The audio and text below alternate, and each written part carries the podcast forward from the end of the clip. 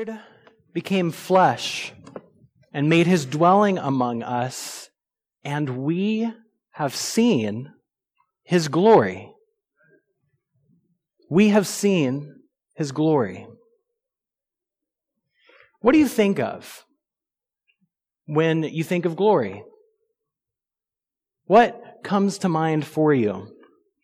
A quick search of newspaper headlines brings up results about sports trophies, singing competitions, the Oscars, uh, and, and then a myriad of stories about the glory days of various, well, athletes and teams, singers and actors.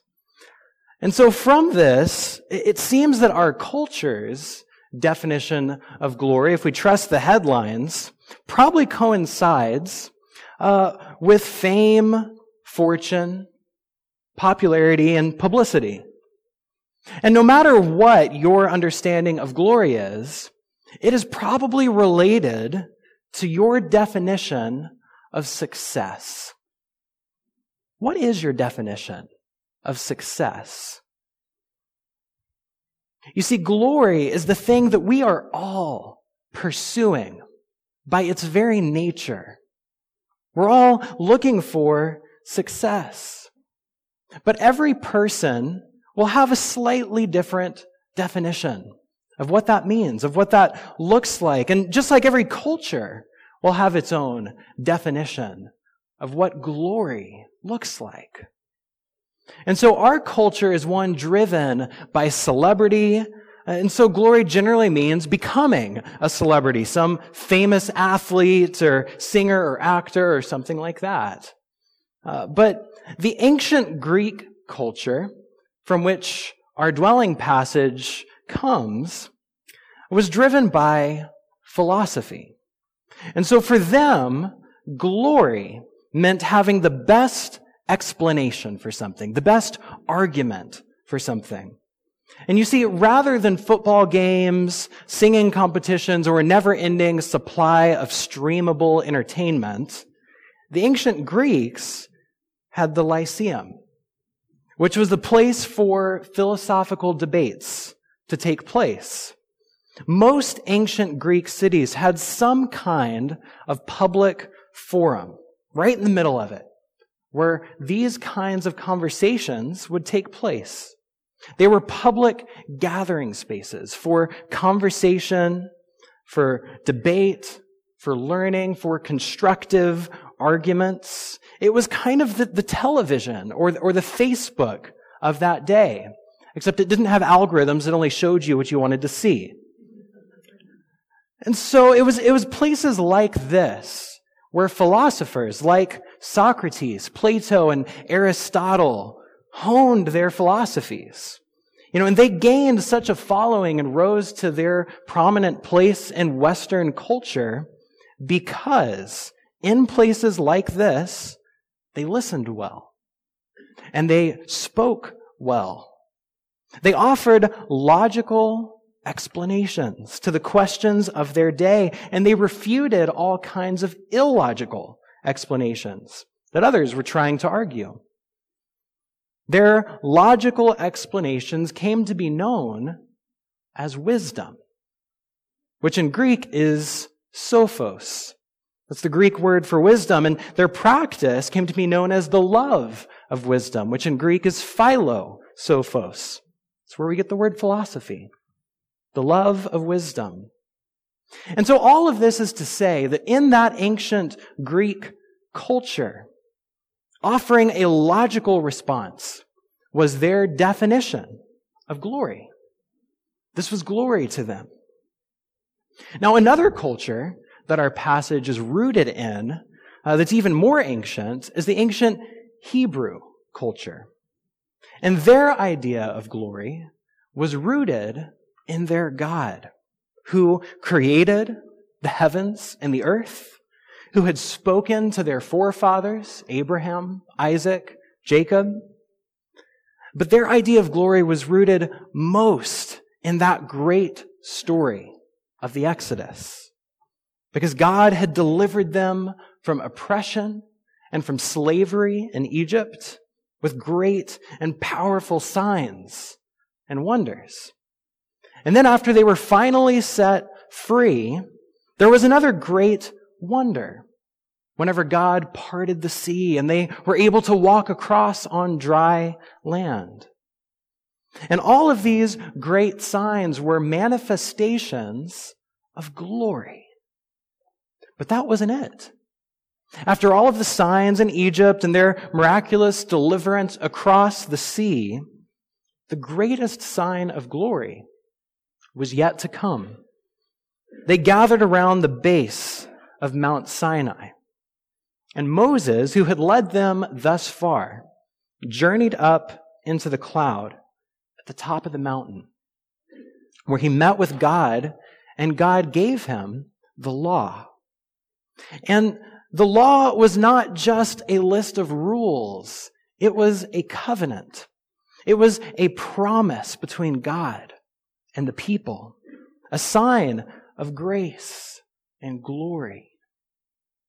And after the law had been given with instructions for their rhythms of life, their work and rest, celebration and worship, they constructed a tabernacle which is just a fancy word for a portable sanctuary, a, a tent. And this was their place of worship as they journeyed and, and wandered in the wilderness. And we find a description of this moment at the very end of the book of Exodus. In chapter 40, it says, Then Moses set up the courtyard around the tabernacle an altar and put up the curtain at the entrance to the courtyard. And so Moses finished the work of putting up the tabernacle. And it says, Then the cloud covered the tent of meeting, and the glory of the Lord filled the tabernacle. It says Moses could not enter the tent of meeting because the cloud had settled on top of it and the glory of the Lord filled the tabernacle. And so from this point on, the tabernacle and later the temple would be the place where glory dwelled. From the ancient Hebrews, this was their definition of glory signs, wonders, and the powerful presence of God. So, as we think about all of this, it's really clear as we hear the opening of the words of John that John is keenly aware of both of these audiences. That ancient Greek culture as well as the culture of the Hebrews, the Jewish people. And it's clear that he is speaking to both of them. Because if you think about the Greek philosophers, remember that their idea of glory was being able to offer the most logical explanation. And that word, logic, comes from the Greek word logos, which was an underlying idea in much of Greek philosophy. The logos was this ordering force behind all things. It was the logic that all the philosophers were searching for. And in our passage, that Greek word, logos, gets translated into English as word. And so all of those Greek philosophers would have heard the opening verses of this passage. In the beginning was the Logos. Through the Logos, all things were made. And without the Logos, nothing was made that had been made. And they would have heard that and would have all agreed, yes, the ordering force behind all things has always existed. It does give order to all things. Everything exists in conjunction with this Logos. And so they would have heard the passage and it would have spoken deeply to them. And then similarly, the, the Hebrews, the Jewish people, would have also read it and understood it. They would have seen the mention of Moses toward the end of the passage. And remembered that God gave Moses the law. They would have thought of all those great signs and wonders that God had done through him in Egypt, the Red Sea, at Mount Sinai, and in the tabernacle where his glory dwelled. So the opening of John was written to address both of them. And they both would have read it and resonated with it. But both would have arrived at verse 14 and been absolutely awestruck and confounded. For the Greeks, they would read, the Logos became flesh. What? But the Logos can't become flesh. It's this ordering force behind all things. It's, it's the thing behind all flesh. The whole point of seeking logic is because all of our mere flesh is so illogical. So we have to move beyond it through this pursuit of wisdom, of philosophy. And then for the Hebrews, verse 14 continues. It says, He made His dwelling among us, and we have seen His glory. And again, we have to peer beyond the English translation into that original Greek. Any common Jewish reader of the day would have been familiar with the Greek translation of the Hebrew scriptures, which was called the Septuagint. And, and as they read this passage from John's gospel, which was in Greek, they would have immediately thought of the Greek translation of Exodus 40 which we just read together. Because of all the Greek words that John could have used to describe living, staying, dwelling with, the one that he used in verse 14 for he made his dwelling among us is the same word that is used to describe the tabernacle in Exodus. So you could read this verse the Word became flesh and tabernacled among us. And then it goes on to say that we have seen his glory. Which again is that same word used in Exodus, the glory of the Lord filled the temple. But just like the Greek reader, the Jewish person would have been absolutely awestruck and confounded at this. Because the tabernacle has long since been replaced by the temple, and it's not among us, it's over there in Jerusalem. And what do you mean we have seen his glory? His glory was always covered with a cloud. We couldn't see it. And even Moses couldn't enter the tabernacle when it was there. Surely we can't see this glory. No one can. No one can look upon God and live, right? But this is the amazing claim of John. The Logos, the ordering force of all things, has become flesh.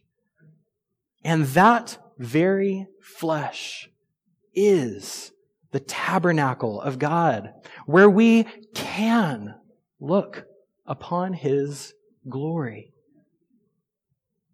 And not only live, but find life. For the Greeks, this whole thing is a far cry from an airtight, logical explanation. It's a mystery. And for the Jews, this is a far cry from some great and powerful sign or wonder. After all, it was only a baby laying in, of all places, a manger among the farm animals in the middle of the night. I want you to recall all the things we've been talking about over the course of this month the word came as a quiet whisper.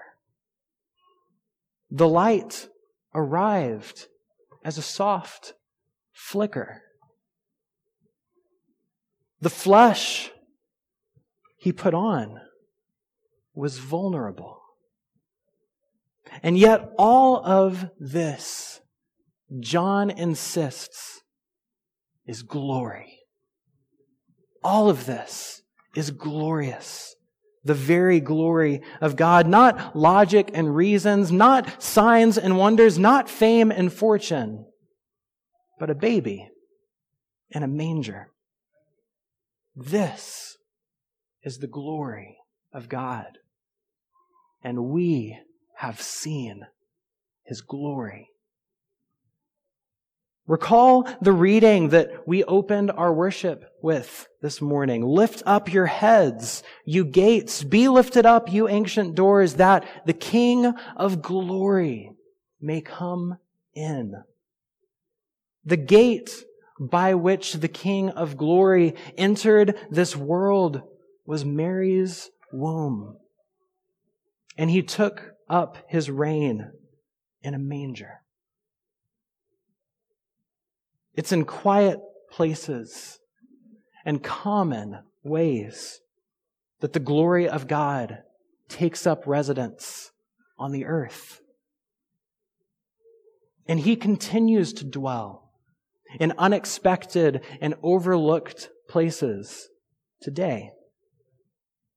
As followers of Jesus, if we keep watch, he might just transform our own ordinary moments into opportunities for glory. The cry of your child, the trip to the grocery store, the school across the street, even quiet moments of loneliness can become occasions for glory as we listen for the word, as we watch for the light, as we feel the vulnerability of flesh, we catch glimpses of the glory of God. God is here among us. We have seen his glory. But it is in the most unexpected places. And it's so easy to miss. Many people in Jesus' day missed it, after all. Some asked him to perform miraculous signs and wonders for them. Some expected him to lead some kind of military revolution against the Romans. But these were not places where his glory would be seen. Instead, his path led toward the cross. The glory of God is always in the least expected places. From a manger among farm animals to the cross between two thieves. These are the unexpected places of glory. Not where anyone would have ever thought to look. This is why Paul writes in 1 Corinthians Jews demand signs and Greeks look for wisdom, but we preach Christ crucified. A stumbling block to Jews and foolishness to Gentiles, but to those whom God has called, both Jews and Greeks, Christ is the power and the wisdom of God. The very glory of God. So if the Greek definition of glory is found in philosophical arguments, and if the Jewish definition of glory is found in powerful signs and wonders, if the American definition of glory is found in fame and fortune, well, then I think the Christian definition of glory is found in the cross. Because the cross is the place that reminds us of the unexpected glory of God. The cross is what reminds us of the unexpected resurrection of Christ. And it is the cross that points us toward that day when Christ will come again. And this too is unexpected. Jesus described it as a thief in the night. The book of Revelation describes that day with the unexpected image of a lamb who was slain. The glory of God always appears in unexpected places, in unexpected ways. So as we draw to a close, I want to invite you into a posture of prayer. I want to bring you back to that first question. What do you think of when you think of glory? How do you define success?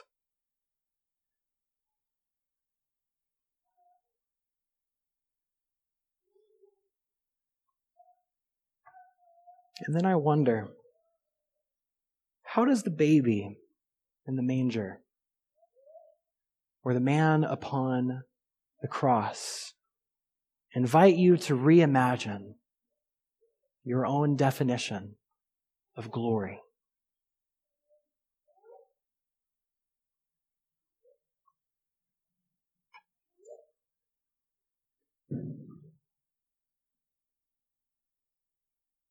And with that new definition of glory, what are the quiet and common and unexpected places where the glory of God might just be waiting to be found in your life?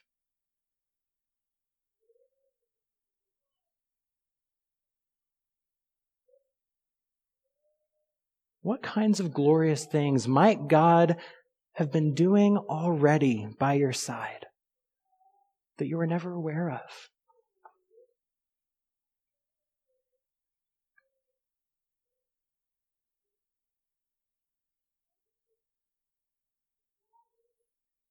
Where are those places of wonder?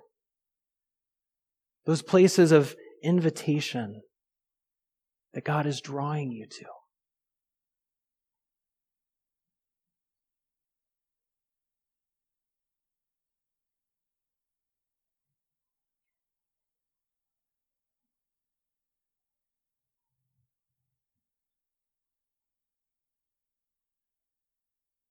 And in all of this, think toward this coming week and all that it holds. For some, it may be busy and full. And for others, it may feel quiet and lonely.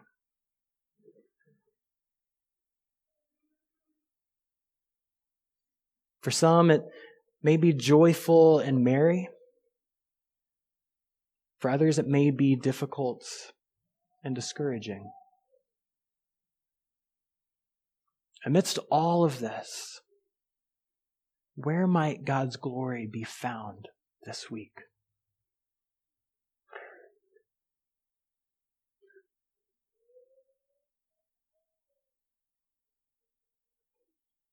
Lord God, I pray that you would give us eyes to see the Word becoming flesh, dwelling among us, that we might see your glory.